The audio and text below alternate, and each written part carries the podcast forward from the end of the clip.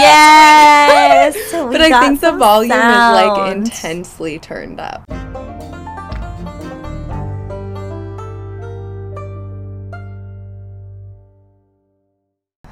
Okay, we want to fix Yeah, we gotta make sure it's like. Okay. God, we got our sound Okay. engineer Yeah. here. She's working. Well, this is how podcasts go. Audio's fucked the first few times. Like, Absolutely. It's just Even how it we have like some high tech equipment. yeah, I know you're official. Thanks. I But it's okay. It's an recorded a podcast. We're, we'll Yeah, talk about did. that. Yeah. Yeah. I hosted a podcast in 2016. Hell yeah. We learn as we go.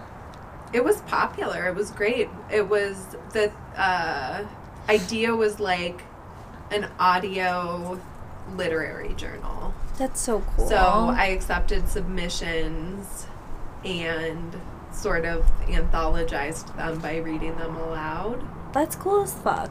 Like, I need to know more about these kinds of projects. Have you listened to it? Have you No. looked it up? You- Well, my boyfriend looked it up. Wait, what's it called? Sing. Yeah, you, I've never, I didn't know that. I'll show it to you. I knew about your other podcast, but I didn't know about that one. Isn't it interesting that with all my music trauma, I had a podcast called, Called Sing. Sing. Yeah. It was like, I like your leg hair. Thank you. It's hot. Thank you. Yeah. what a compliment. I like it on other people. I struggle with it on With it on yourself. self. And we've talked about this. The longest I went not shaving was nine months, and I grew Mhm. some hair. Yeah. Yeah. I know. I I didn't hate it. yeah. I just, just didn't feel as feminine, mm-hmm. which is probably internalized misogyny. Probably, but that's okay. I mean, I've got a lot of it. Yeah. Don't we all? Don't we I all? mean, yeah. Should we say where we are? Yeah, definitely. Do you want to say it? We're uh, we're on Annabelle's porch. yeah. The most Colorado thing we could be doing is recording a podcast outside. It's a really nice day. It's supposed to start raining. There's an 80% Yeah. chance of rain. In like what what was it? In, like, 20 minutes. Yeah, twenty minutes. Yeah. But that's okay. Wait, did you see my pop socket? Yeah. Well, I saw it on Instagram. Yours is cuter. But yours is cute. I do wish when we were pop socket shopping. that we would have taken more time. Well, I didn't see we one though. so we did. It was very impulsive. We like yeah, we just picked like the first one that you liked. Um, but also I didn't see one that was in the shape of a cherry. And I kind of wish you had one that was in the shape of a Me cherry, too. and then mine is in the shape of a Yours strawberry, is adorable. and it's cute. I, It's my really pop socket cute. might be the most complimented thing It's about just me. like the seeds are yeah, it's so really satisfying. You want to eat them. Yeah, yeah. No, it's so satisfying. And just like a giant strawberry with my yellow case, which was It's intentional. like wait, remember when we The went on our rampage searching for Jibbitz, which is the yeah. I don't know if that's the correct pronunciation, but that's the Yeah, I don't know. Croc charms. Uh huh. Yeah, we spent like two hours. And they and it With was our friends. I was posting book club. Yeah, with our friends. We were all together God, that's so and we were shopping for Jibbitz. But they're really adorable, and that's They what are, your pop there's so looks like is a giant Jibbitz. Yeah. And I think like subconsciously, yeah, subconsciously that's what I was You going for. that. Yeah. Okay, well, the one thing that is cute, even though my pop socket is on this phone case, I have my Mhm. other phone case for this phone, which I only have two for this phone because it's a newer phone. Yeah. It's a blue case with cherries on it. Cute. So, I mean, like, like it's stuck on this one, so it's not going to be on the other one, but it's the exact same pattern. that's cute. I don't know. It's a brand. Yeah, I was gonna say the brand of the phone case, but then I thought, like, "Mm, nah, they don't need us. No, no, definitely not. Yeah. No, we don't. The only thing we're gonna plug is, uh, like, I don't. Well, we already we already plugged Crocs. yeah. Oh, damn it! And Jibbitz, Crocs, gibbets. Well, go buy your Crocs and your Jibbit. We are big Crocs fans. we are. Neither of us is wearing Crocs right now, but no, big Croc girls. we're big Croc girls. Yeah. I mean, is that ironic? We live in Colorado. I work in Boulder. Isn't that where they're from? I think so. Yeah, yeah. Yeah, did they start in Boulder? For sure, Colorado. Probably Boulder. Should we look this up? Yeah, I think so. Okay. I think we can fact check while recording. Fact check. Yeah, I think so. Are we British. Fact check. Oh my god, I'm Um. Googling fact check. My ADHD brain Yeah. can't process this. Can't do two things at once. Story.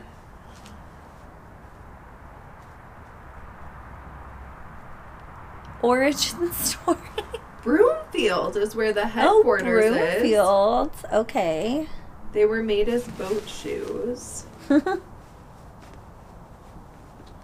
Why 13 holes? oh my god, we're Each learning so much about Crocs whether right kids now. or men's, every pair has 13 holes. I've literally never considered that. We're not really numbers people. No, we not numbers get into people. that. Yeah, Huh. maybe we should be numbers people, but we're not. I never considered like of- if that was intentional, if everyone had the same number of holes, like That's never a thought about that fact. before. It's like That is a um, fun fact. universal thread that connects all Croc All wearers. Crocs. 13 That's also like a great like trivia question. It Like, is. Okay, speaking of questions, should we Yeah, we should start with our in. introduction questions? Yeah. Or should we pull archetype cards? Oh, Should we do that after we've talked about ourselves a little bit? So because I like I want to challenge us to not read the guidebook, to just interpret the card based on the picture, God damn. Okay. which is what I've Okay. been encouraged to do Okay, in I love it. poetry class. I love it. okay, who are you? Okay, who am I? My name is Jamie. I wish Full you name? started. You I want me to yeah, because you're like a pro podcaster, so like I'm I think I I'm need like a little bit, a little bit of an example to follow. Okay, I'm just sipping on a kombucha Jamie brought me. Heck yeah. Who am I? My name's Annabelle Fern Krasnick. I am a poet, a practicing mm-hmm. poet. I am an MFA student at CU Boulder. I'm a parent to a nine year old girl and a four year old boy. I was born and raised in Fort Collins, Colorado. I've lived here most of my life. I gosh, what else is important about me? I'm like traumatized, Yeah. divorced. I know. Should we list our Um, trauma? I feel like that is like pretty. Um, what's the word? Significant. I mean, it's pre- pretty signifying of who we are and our work and Yeah, stuff like I that. mean, like, Not that we have to list it, the but the locus of our friendship lives in trauma. yeah. But also, I think we both follow my ethos Mhm. of reaching through trauma to access joy. Yeah, I think more than just like we made it sound like we're trauma bonded, which is like kind of like It's- probably like half true, but it's like also it's more than that. I feel like we're bonded by is. by like tr- trying to like redefine our trauma. Absolutely. You know. And I reflect back on the first day we met. Didn't I bring you a Maggie Smith book, Yeah. Goldenrod? Yeah. Mhm. Which is, I. I won't flex, so I won't say the professor I studied with independently when I read that book for the first time. But I was going through a divorce, and that book focuses on Maggie Smith's divorce in an interesting way. Um, it doesn't dive into too much detail in the poems themselves, but there are a few titles, like Mm. After Divorce Blank, if I'm remembering correctly. And there's one about like a conversation with her daughter in outer space that's so Mm-hmm. gorgeous. I'll look it up. And while I'm looking it up, why don't you say who you are? Yeah, say who I am. So my name is Jamie Sudo. I am very into literature. I feel like I don't really have a title like poet, like what's comparable to poet. Annabelle sometimes calls me a scholar, which might be the a I- I comparable think- title.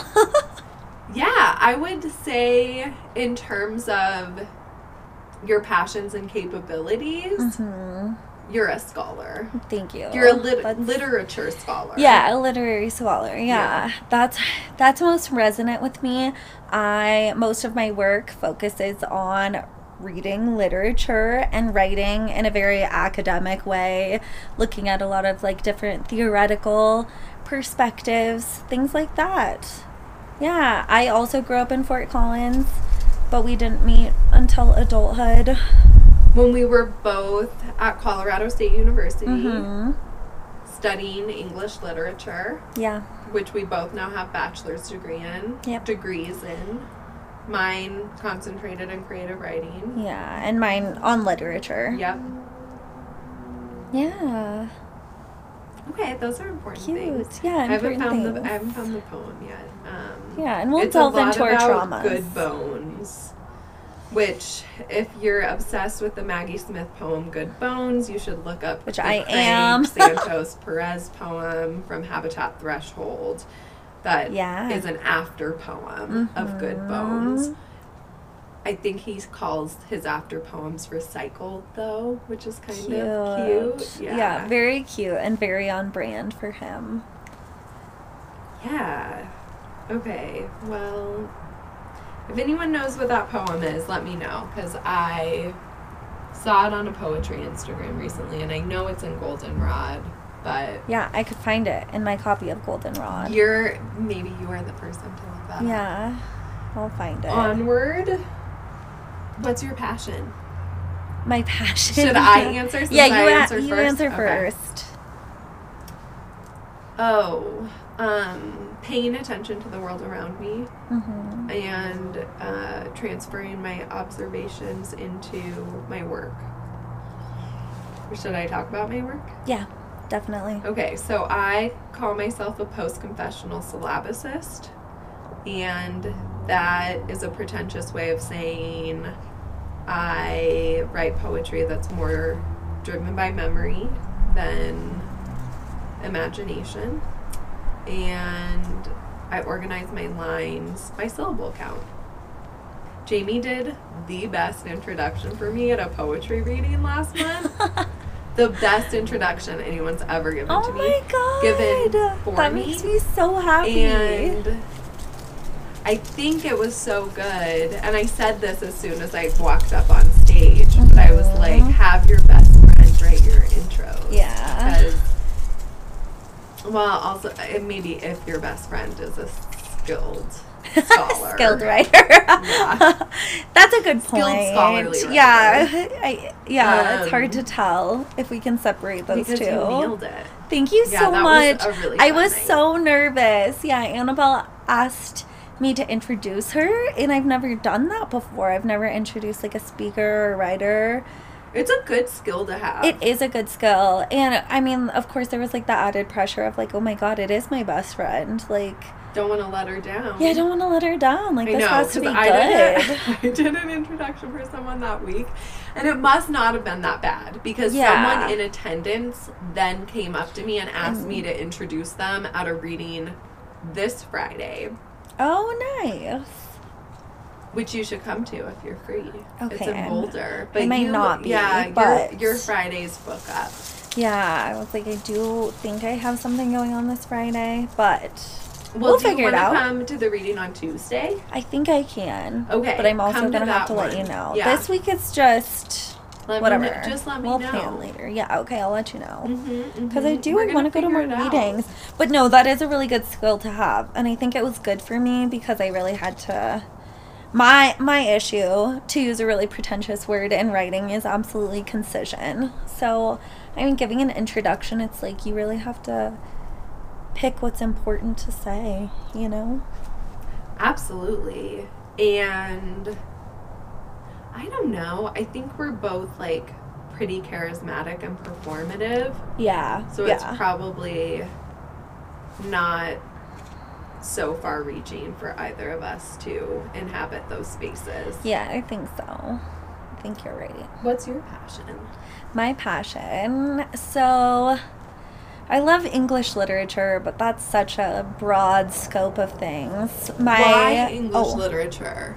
Yeah, I think I just like well, and I guess that does like connect to the heart of my work right now and what I'm really interested in examining is I don't know, should I like talk about my trauma in this moment? If you feel compelled to. Yeah. okay, yeah, I think you. it's I think it is salient. Um so Hmm. I I yeah, I feel like our podcast Okay, you know she's a scholar. I feel We like they get should know off the bat, like, but this is something, you know, we're going to return to because this is like a Yeah. big, a very formative part of who I Yeah. am. But I was raised in very, like, conservative, religious, like, fundamentalist um, communities. And through that, I didn't learn until adulthood, which is like a huge, yeah, a lot to unpack, that I have a condition called vaginismus which is the involuntary contracting of your vaginal muscles to prevent penetration or make penetration incredibly um, painful.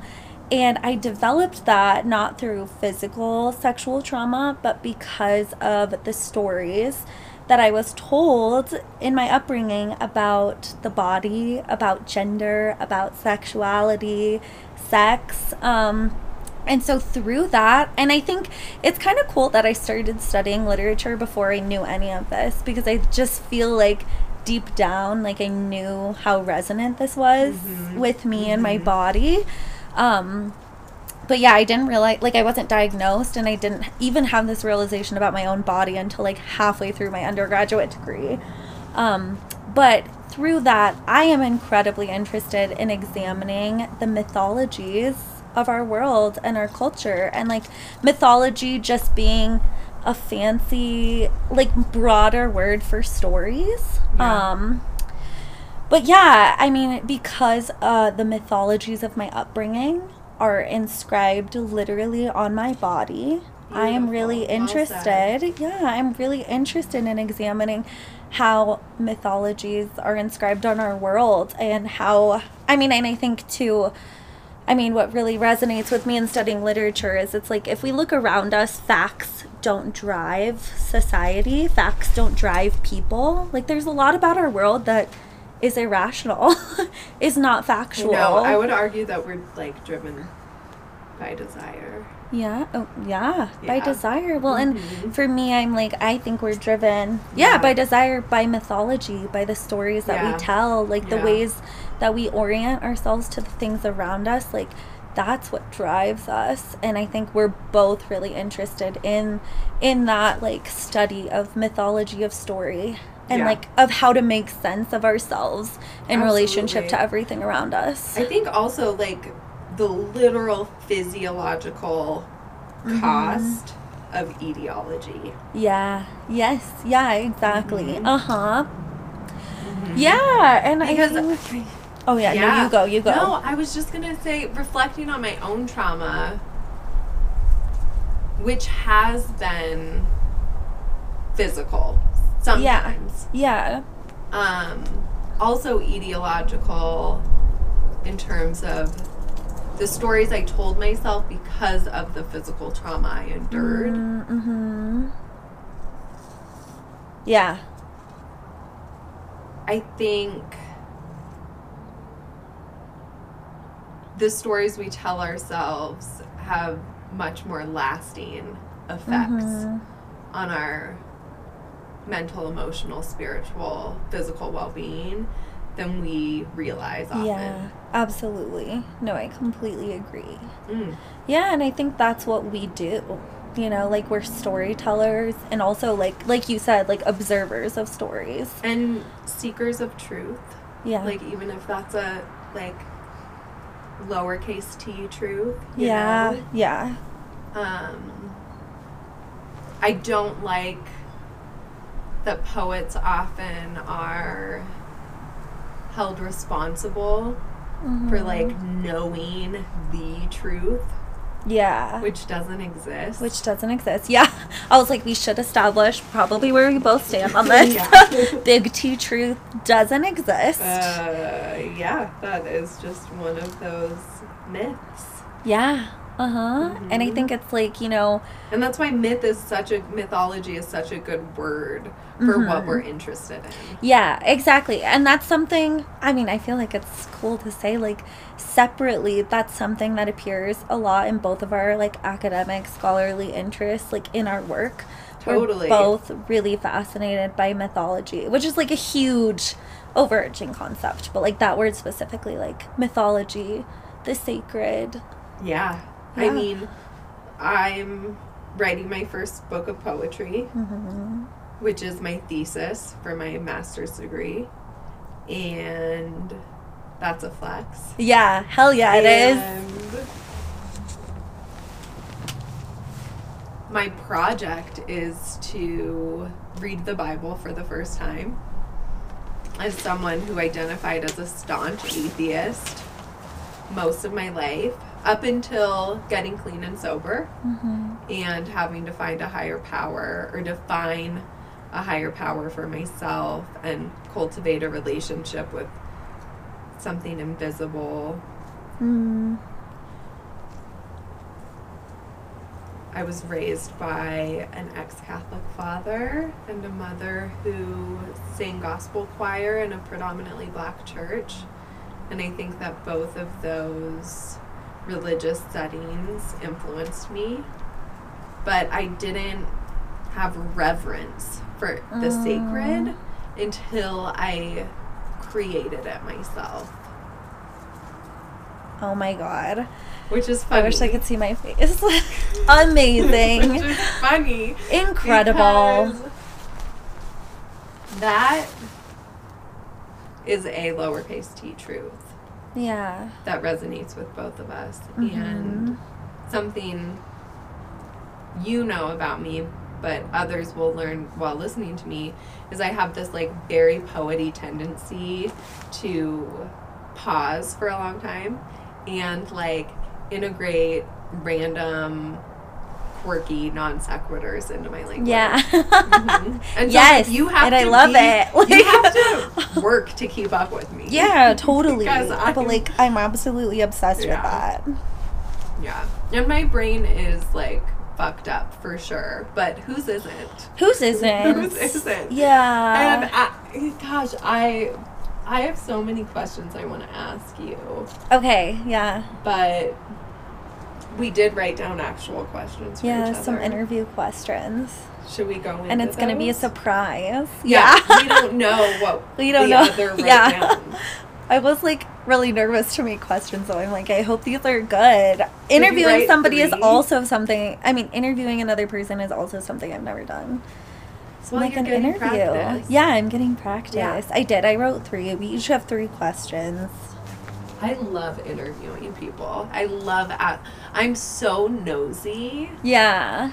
And I just think the most successful conversationalists are those who are good at asking questions. Now, I agree. I also think that asking questions is a defense mechanism. oh, totally.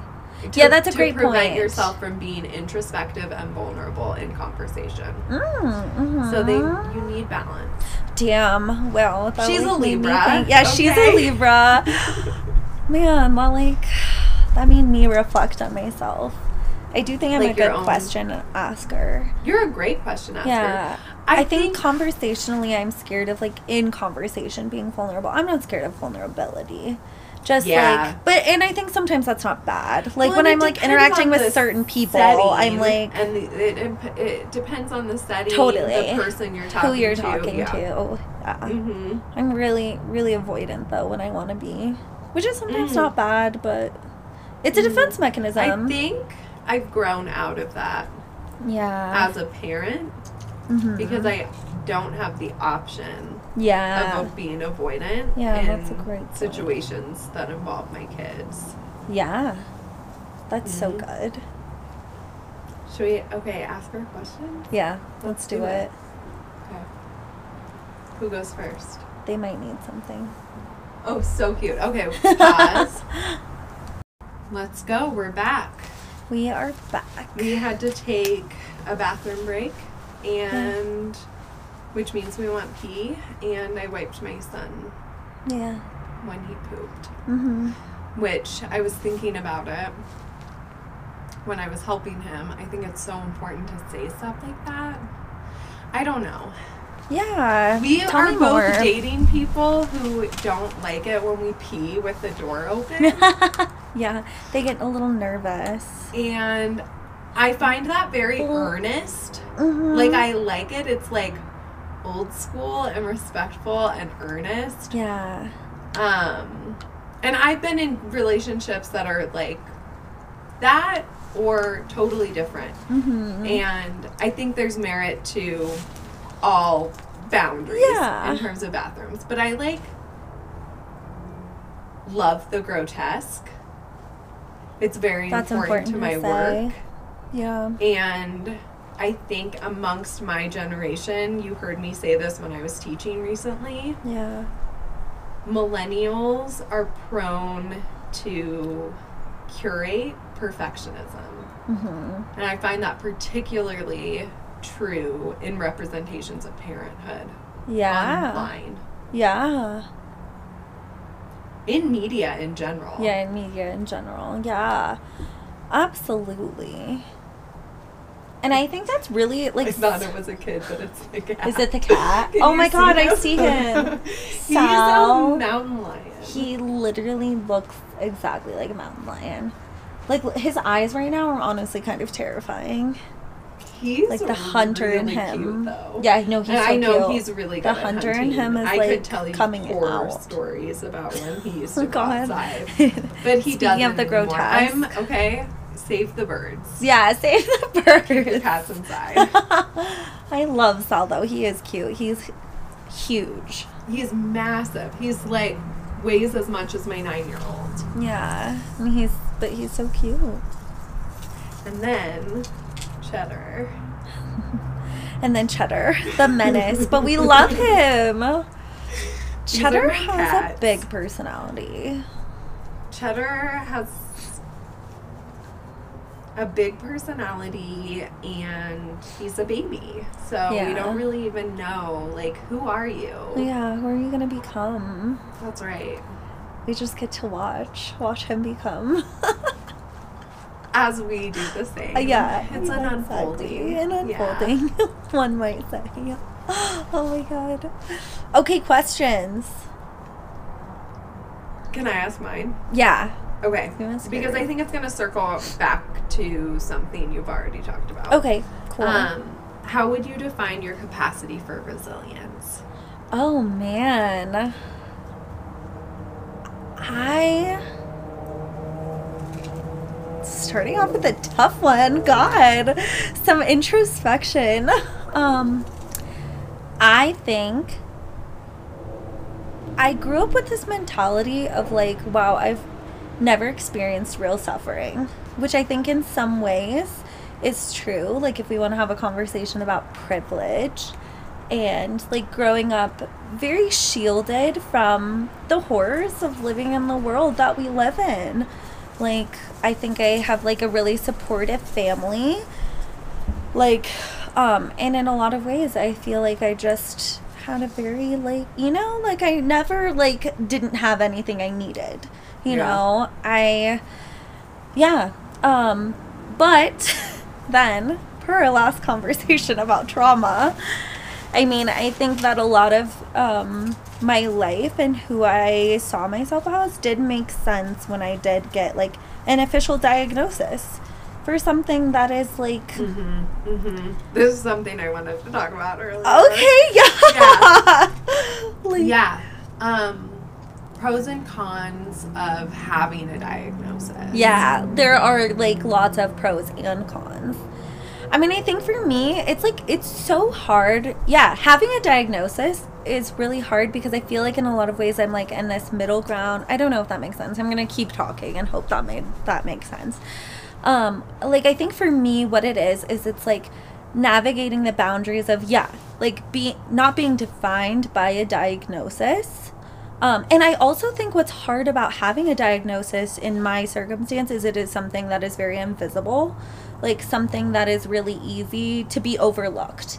I mean, and especially in like the community that I grew up in, like in communities where sex and sexuality isn't valued Yeah. and and is oppressed and suppressed, which I do think is like majority of our society. Like even though people are like, Yeah. "Oh, everybody is so sexual." Like sex is something that is suppressed like in our society or looked down upon. Um but I think yeah, absolutely. you know so it's I- it's yeah. really like easy to overlook or to be like oh Yeah. it doesn't and i think what i walk is this boundary between like okay it doesn't matter but also at the same time like it's also the biggest deal in the world to me and also sex Mhm. is so fucking important like and bodily autonomy and your relationship with your body is the most vital thing you I know agree. and i think Yeah. it's hard to walk that line of like not being defined by my diagnosis it being invisible but also it being something that i that i do use and i want to use choose, yeah. yeah yeah i Mhm. consciously choose to acknowledge and also i like without without like commodifying my trauma like in a way i still do that to my advantage i think in really strategic ways. Like i want to talk about my trauma. It's important for me to talk about vaginismus because i also think it's like a very real thing that a lot of people probably struggle with who don't have the ability or have the language Yeah. to talk about it. And i think that's why for me it's important for me to acknowledge my own bodily experience. And i also do want to change the reality of the world we live in which Yeah. is that you know non-cis men don't have bodily autonomy Yeah. you know and even you know to some degree everybody is oppressed Yeah, yeah absolutely. Amen. okay i hope that all makes sense and i kind of forgot the original question then i went with the like diagnosis I question think you answered it. okay Yeah. cool I think you answered it. but yeah are we switching off answering are we answering our yeah, own question that's a hard question. yeah, it's I'm, a like, fucking hard question. Oh, I guess to uh, to really quick wrap Mhm, up, mhm. I think I am way more resilient than I gave myself credit for, and I think every Mhm. day I think like I'm still not strong enough to like navigate the things, you know, like the day-to-day struggles. And then at what point do you just have to live and have to trust yourself and like, you know, Yeah. keep going? And I do think that is Yeah. maybe the most resilient thing to like stay embodied to to keep observing to like keep choosing to live your experience authentically even if it's hard and difficult you know Yeah, and presently, I would say like a sense of presence and a sense of embodiment are both very important to how I answer this question hmm because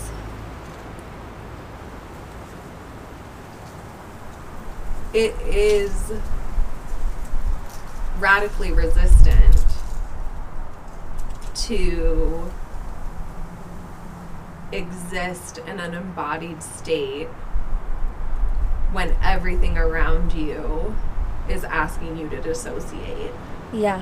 Hmm yeah i think that is like the perfect way to put it. And to me yeah exactly. I think that is resilience like It is.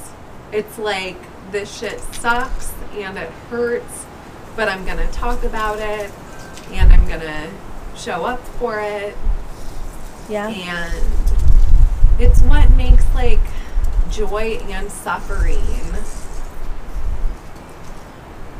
not ooh the gate just opened Oh. Open. spooky um i was gonna say joy and suffering exist on a spectrum yeah.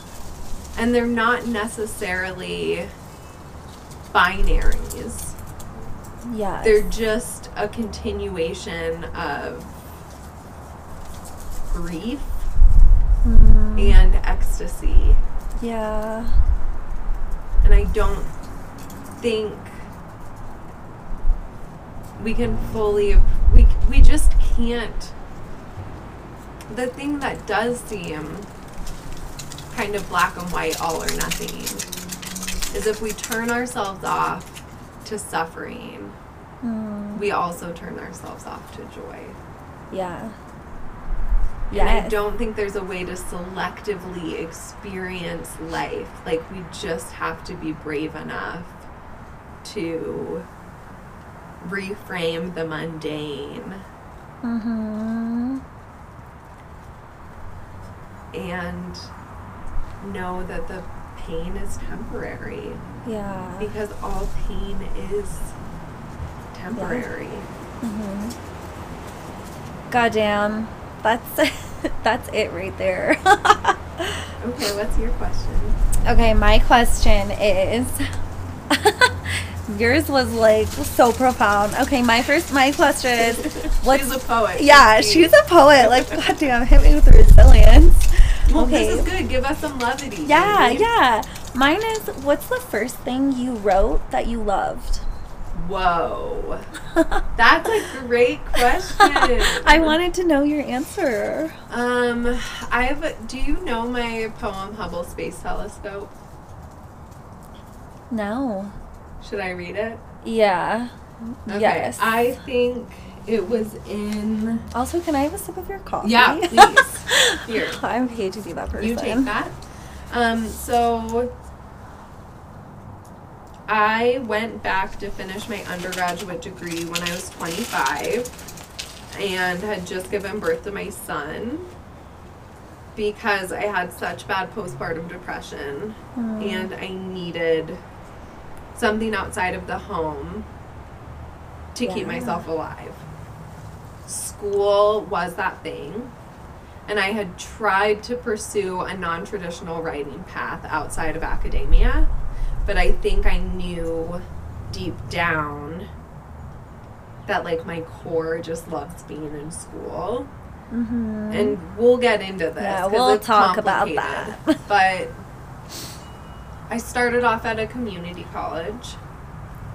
Fuck yeah. and it was in a writing workshop, multi genre creative writing workshop, that I wrote this poem and revised it. And then I read it at a live event. People were crying. And I had had previous experience with emotional reactions to my poetry that were positive. Um, but I didn't like that poem. Mm-hmm. And this was the first poem I wrote that I was really proud of. Um, I probably, yeah, I would say I, I drafted it for the first time somewhere between 21 and 24. Yeah. I brought it to this workshop when I was 25. I revised it in the bathtub the day of the reading. In true ADHD, neurodivergent, procrastinating yeah. form. I love that. And yeah, I don't think it ex- I don't think it exists anywhere and I don't think it will be in my book. So I feel fine reading it. I'm so excited. You can hear the birds. Mm-hmm. The wind and the birds.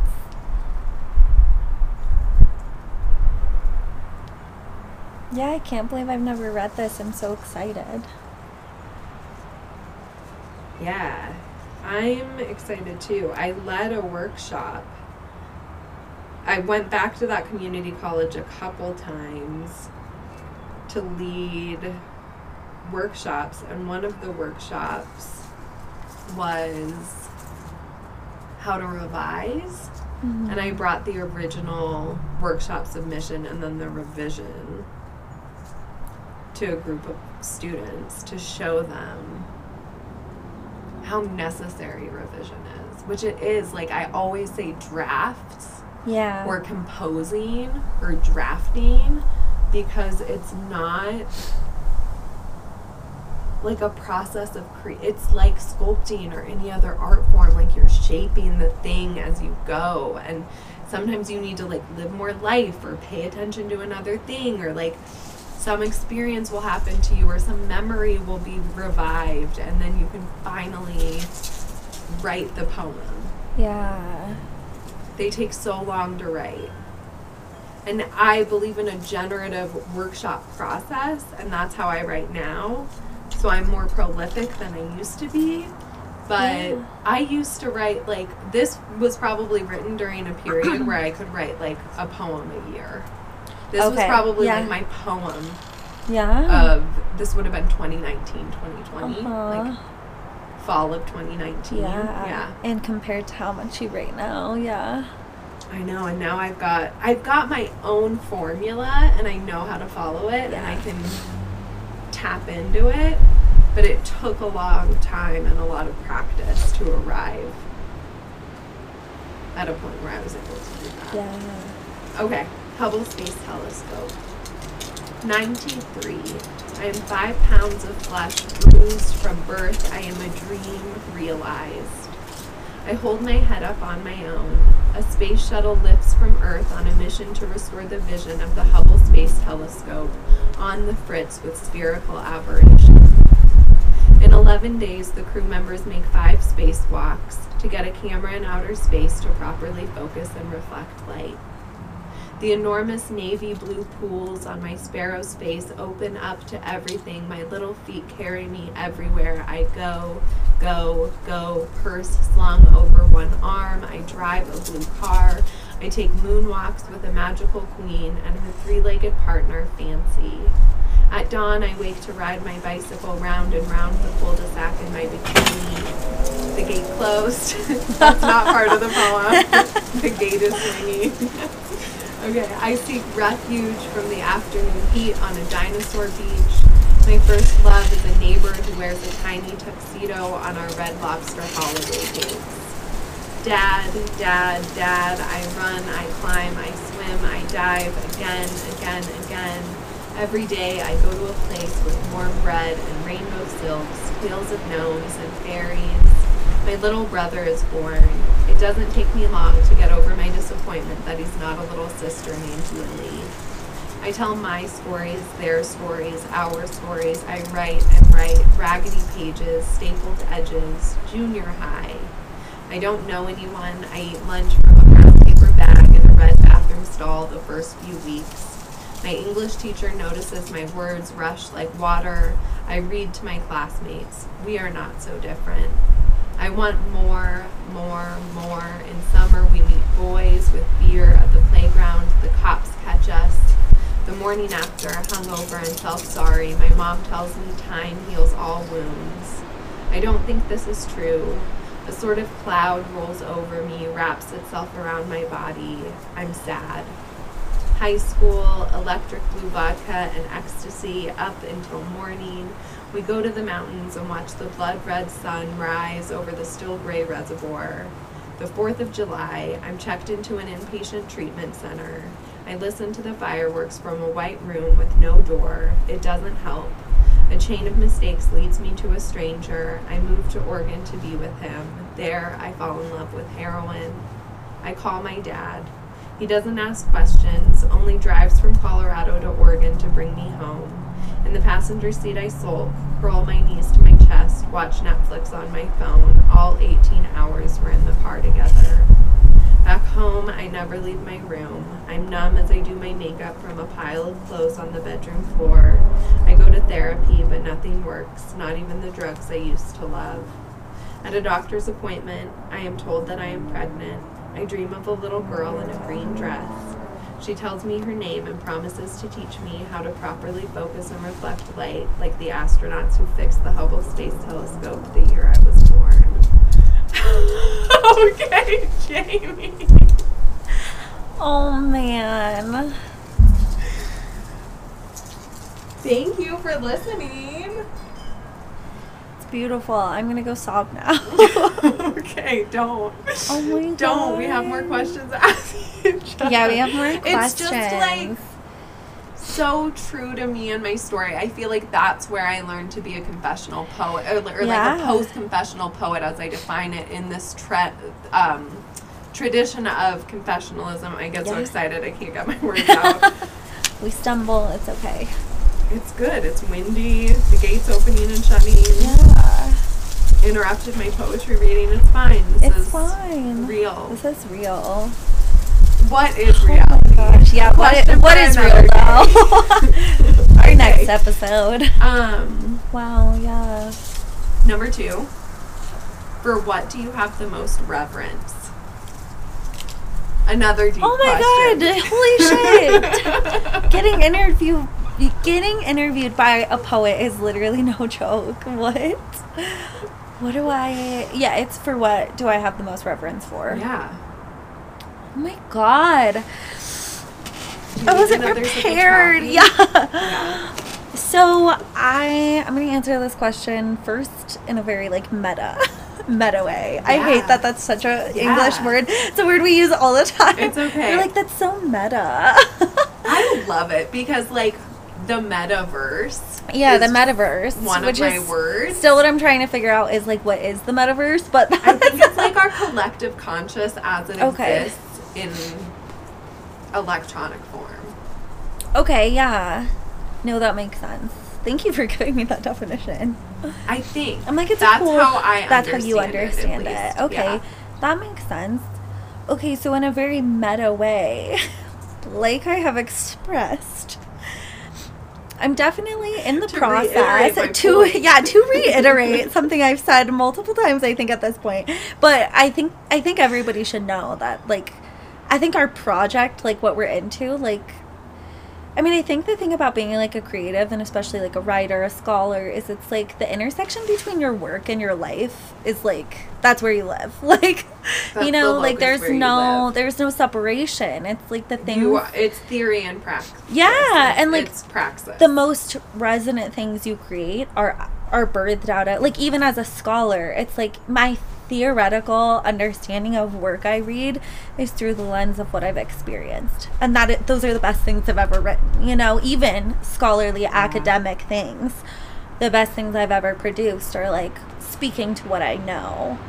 Theory and practice exactly.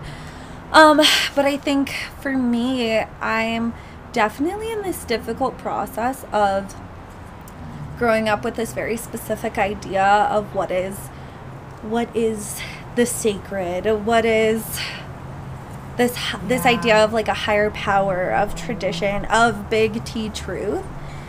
And I think the hard part of what I've been wrestling with is like toggling back and forth between like old power or like old patterns, um, but then like villainizing this idea of reverence of like you know of Ooh, like yeah, she rejects reference. at yeah.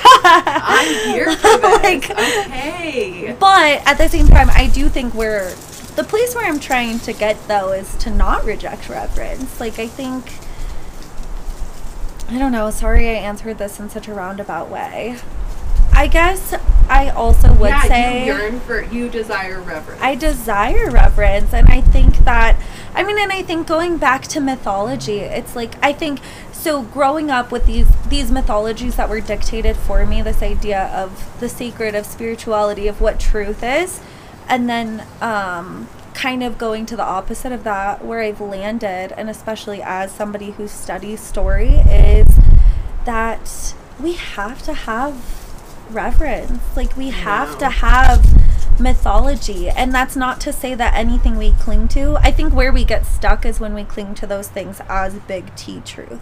Like there's no big T truth, but I do think reverence is what keeps us alive. Like I know. You it's know? so essential to the work I do in recovery yeah, Yeah. as a clean and sober person. It's impossible without the higher power relationship. Yeah. And I like to ask people when they're having, like, when I see someone I love having a hard time, which can be such a painful experience to, like, visibly recognize that someone's hurting and know that you can't do anything for them. Mhm. Um, I love to ask if they pray Yeah. because prayer as a practice is so necessary Yeah.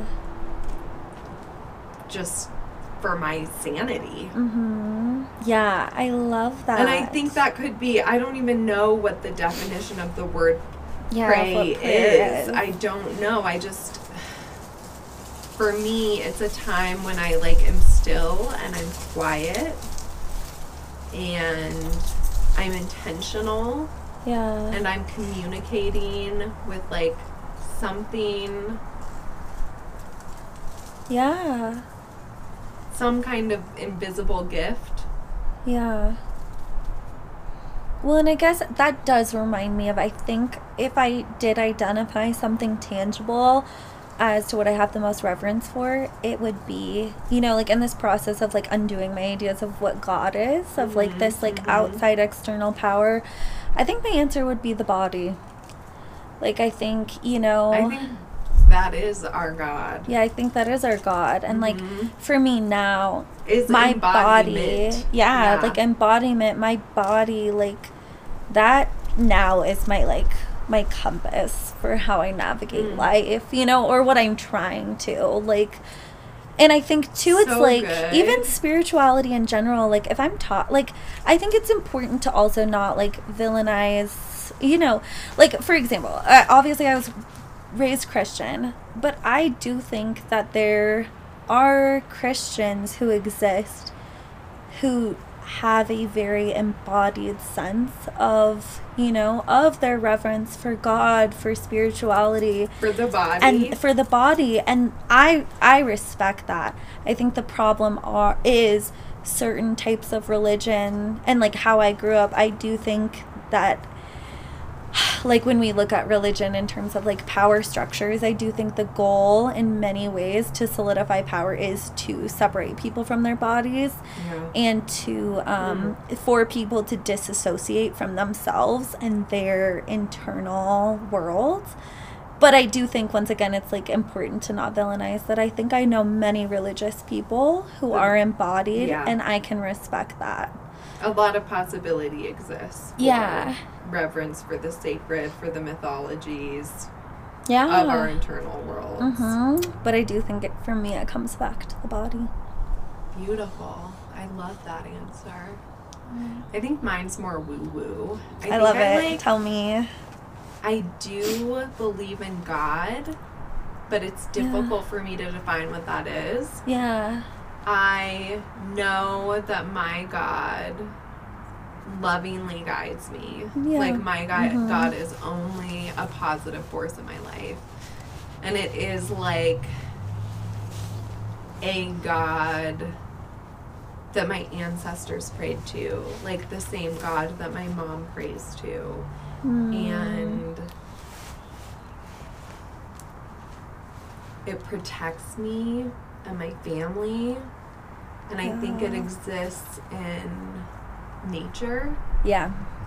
I think nature's a big one. Yeah. Mhm. And I think it exists in me, Yeah. in my physical body, in my intellectual mind, and like all of my senses, Mhm. and in all of the elements of the world, like in Yeah. earth and fire and water and air. It's some kind of like ever present, energetic something. Yeah. And I resisted calling it God for a really long time. Mhm. And now I'm like, why not? Yeah. Like, that's what it is. An eight, eight, it's an Ada Limon poem that's so beautiful in Bright Dead Things. Mm. I don't remember the title of the poem, but it's about driving every day and determining it would be a good day based on whether or not she saw a blue heron. Yeah. And even when the heron wasn't there, she'd say she saw the blue heron. Mm. And then it's like this idea. I think the closing lines of the poem are something to the effect of uh, to stare so long into nothing that like you see the invisible gift or that it becomes an invisible gift. Um, Something about the invisible gift. And I just keep thinking about that. Yeah. like there i don't know i don't know in the context of recovery there's so many times I could have killed myself or killed another person. Yeah. Not like murder, like, like, Yeah. like to be clear, yeah. Like while doing No, drugs, yeah. like I could have been responsible for someone's overdose or something, something, Yeah. or I could have hit someone while driving, fucked up. Like yeah. I have not been an active addict since before I had my daughter, Mhm. since I was, which was when I was 19. So in my late teenage years, like 16, 17, 18, I was a train wreck drug addict alcoholic. Mhm. And addiction is something that runs in my family. yeah. It's some recovery is something I share with my dad that I'm really proud to share with my dad. He has a lot of time on me, but he's my biggest advocate and supporter. Anyway, seeing my dad as an ex-Catholic who like resented his relationship with a higher power redefine that relationship through the natural world gave me some kind of a framework for doing the same. yeah. And it's just I think it like just comes down to like paying attention and setting intention. Yeah. It's like a mm-hmm. very small practice. Mhm. Again, it's theory in action. Yeah. Yeah. Hmm. Next question. Next question. Okay. Mine are very like Yours are fun. The- yeah, This mine are a little bit more on like the fun side. Yeah, a little bit less last like one deep is dive. fun. I okay. think it might. Okay, I think it's- I think it's fun. okay, my next one is what's a piece of artwork? Um, and that could be like any any medium, like music, poetry, a novel, like literally anything, which you feel has been formative to who you are. Wow, great question. Okay, I'm gonna take a beat and reflect Yeah. because oh, I know. Um, so I immediately thought it has to be visual art. I'm a very visual Mm. person, both in the way I relate to the world around me, um, the way I write, the way I process, yeah. the way I present myself. Uh, visual aesthetics are important to me. Mm-hmm. Ana Mendieta, do you know who she is? No. A Cuban American artist from maybe like the 80s, 90s. Wow. Has this series of it comes back to the body and earth. Yeah. Okay. Um, let me look them up. I know. I was like, They are a series of, and she's very, she very much was um, occupied with the grotesque. And I'm not even going to mention how she died because I think that her death glorifies an experience that I've had in my life, um, which is domestic violence, but glorifies the perpetrator mm, wow. in this toxic scenario. I think it's so much more important to like pay credence to her life and her art than it is to talk about this like Yeah. sensationalized death. Mm-hmm. Um, because it is very that. like I don't know. I'm just really sensitive right now to like the mechanics of gossip Mm-hmm. and what catches our attention Yeah. because We're gonna do a podcast. it's damaging. It's like very harmful Yeah. often. Yeah, we've got to have a conversation about that at some point.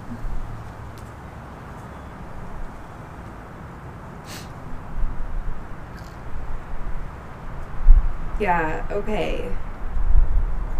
Across her 15 year career, she produced over 200 works using the land as her sculptural medium, Wow. especially in her most well known series, Silueta, 1973 to 80, where she molded her body into different terrains in Iowa and Mexico to emphasize the inextricable link between Mother Nature and the human form. Okay, obsessed. And my favorite one is just her like I would love to I've always wanted to recreate these, but it's just her lying in this like I don't know rock formation, naked, with some kind of brush or flower. It looks similar to baby's breath over her body, and this is what. Okay, I was like, you have to show me a. Oh my god. Wow. This is so cool. I've never heard of her before. Now you know. Yeah. And I, think need it's to look at kind of of self-explanatory. What, Yeah. given our conversation, Yeah, why, why. this is has been really formative to my work. Um, it's empowering, and it's what I believe in, and it makes me viscerally feel in a complex and dynamic ways Yeah. that transcend like titles and compartment compartmentalization and Yeah. diagnoses. Yeah. I love Okay. that. That's really important. Hmm. Wow. How about you? What's your answer? Yeah, I'm God. I have to. I do have to think about that as well. Um, man, that's. I'm like, wow, what a tough question to answer.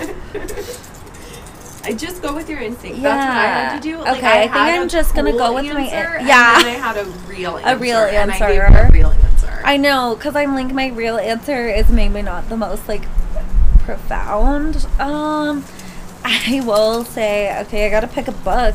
I'm gonna say Crime and Punishment by Fyodor Dostoevsky. wow. Say more. I love that book.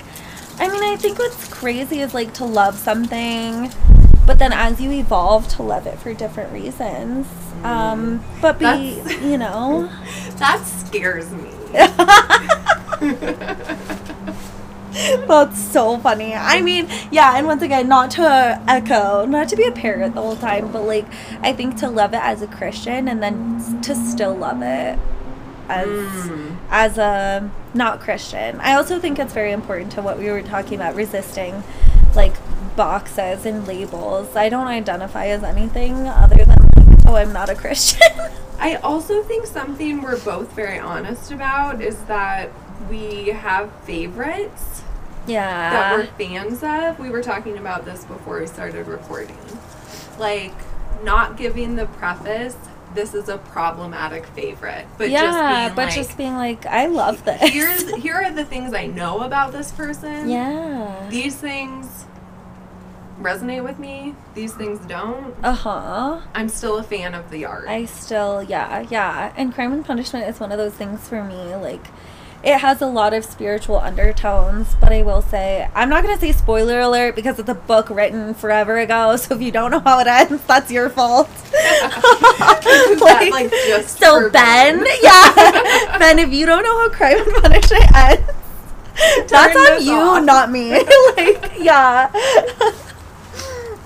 that's so, So funny. funny. but I mean, so it's like yeah, it has a lot of religious um, undertones. The savior of the book, though, is a sex worker, um, and she is compared to Jesus in the novel, So and I think like that's fucking badass. that just gave me chills. And like It even as a. Christian, I was like, that's so badass of Dostoevsky to write it like that, because it is, I do think, like very arguably a Christian novel. It's a, but I mean, I think once again, it's like it's about redemption. It's about the redemption of a fucking murderer, like which I believe in. I believe like that there's redemption for everybody. Like, you know, Spoiler alert: We don't believe in punitive justice. yeah, we don't believe that, and I don't believe the world is split into good people and bad people. It's like, not that simple. it's not that simple, and I don't believe in locking people away forever.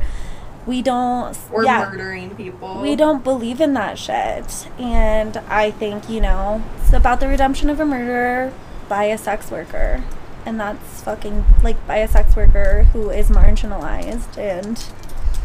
I haven't Yeah. read it in a very long time. I wonder how it would influence my poetics if I read it today. Ooh, yeah. Yeah. That's something to think about. Okay, you want my last question? Yeah. What's your favorite word or phrase right now and why? That's fun, right? That's right? so fun. But that's another tough one. God. And now I have to Again, pick if I want to be serious instinct, or if I want to be funny. Um, oh, we're gonna say a lot about this though. It's BeReal time. It's BeReal time. We fucking love BeReal. we are complex yeah, and complex uh, and smart in ways, and we're really basic and just normal Yeah. girls in Mhm. other ways. in other ways, and we love that. Yeah. Um, I think my favorite phrase, which Annabelle and I have talked about this so much, um, is "It's not that. It's not that deep." Oh, so good. The best phrase ever. I think for two people that are like, in some way, we're raised We as millennials. too seriously. yeah, and we were lived in the era of like curating everything, Cancel culture. cancel culture, like.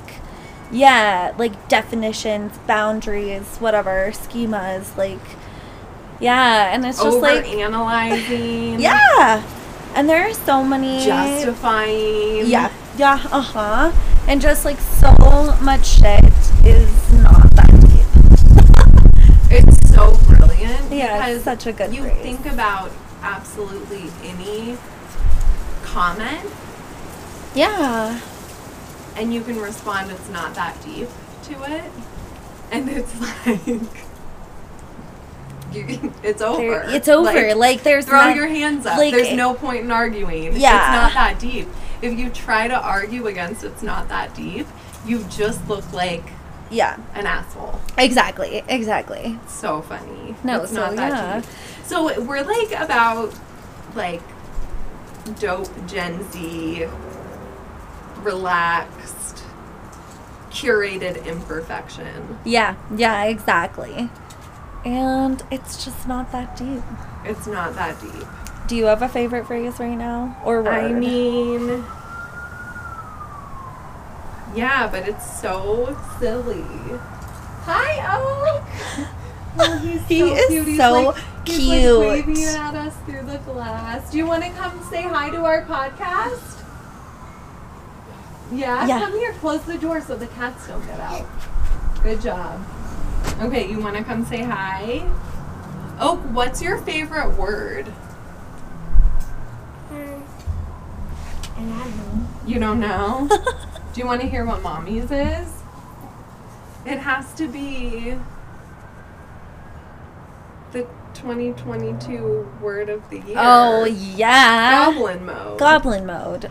Absolutely. Because the idea of something being self indulgent and lazy, aligned with Julia Fox, is so inherently me and just like gave me permission to be my like clean but messy self. Yeah.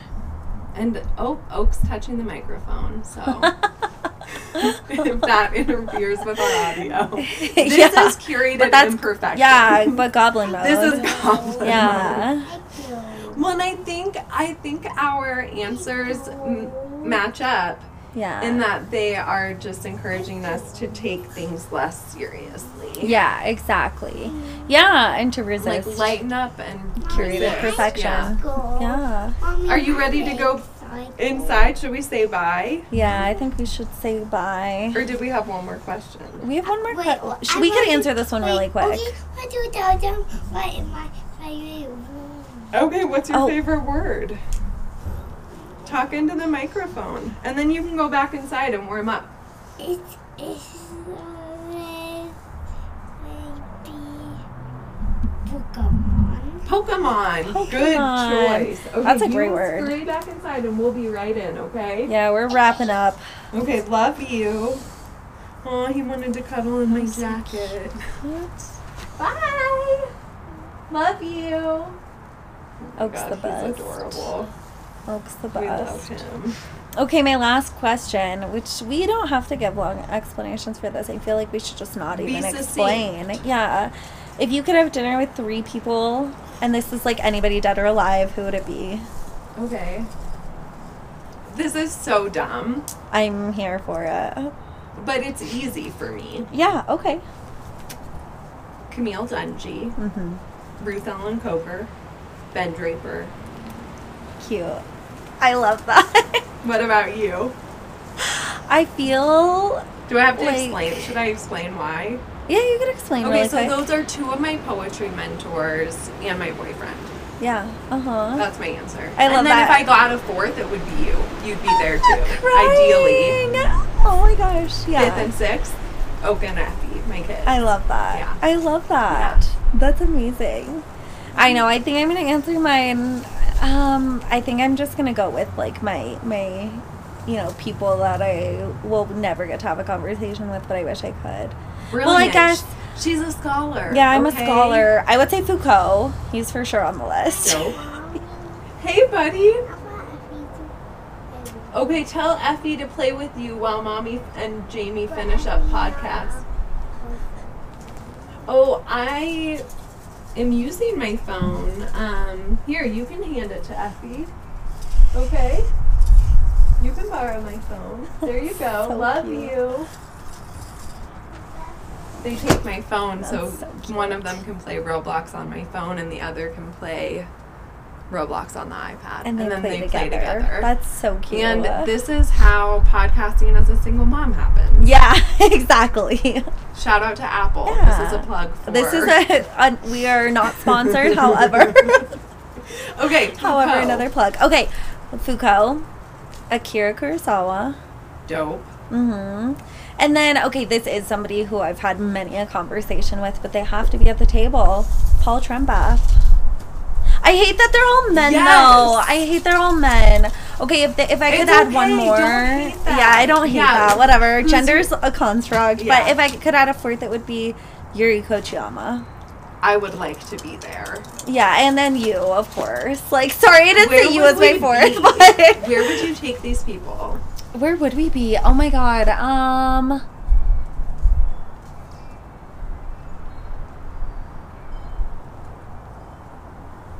I feel like your house. That's my answer Like right too. here. That's my yeah. answer too. I feel like Annabelle's house. Also, for backstory, Annabelle's house is like my safe haven. They're just like, hey, I'm popping over. I am very dependent upon other people. hmm I don't think in a toxic way, No. but in that I just enjoy company. Yeah. And single parenthood feels really lonely for me. hmm We will talk about this in another episode, but I don't feel innately fulfilled by parenting. Yeah. It's my important like to work say. is much more natural. My work is much more natural for me than parenting is. And gosh, I just love having my friends around. I love like having a partner. I love someone to like talk to while I cook dinner or while I clean. Yeah. And I know it's important for me to practice solitude, Yeah, totally. but it's not my default. Yeah. hmm And that is why I love hosting and Mhm. try to make my home an environment where people feel welcome and comfortable and like they can just be at home. I think the other thing is like this is another episode also most of our friends don't live in houses. Yeah. Myself included. Yeah. Yeah. Mm-hmm. So like it's so very, nice having a house. to have a house. yeah. And it's so nice having a house where you, you know, for me, I'm like, I love coming here to a house. It's like coming to your parents' house, but it's like your cool sister. Yeah, yeah, exactly. Exactly. Yeah. Okay. Anything, any closing thoughts, comments? Um, I would say it's not that deep and embrace goblin mode. Amen.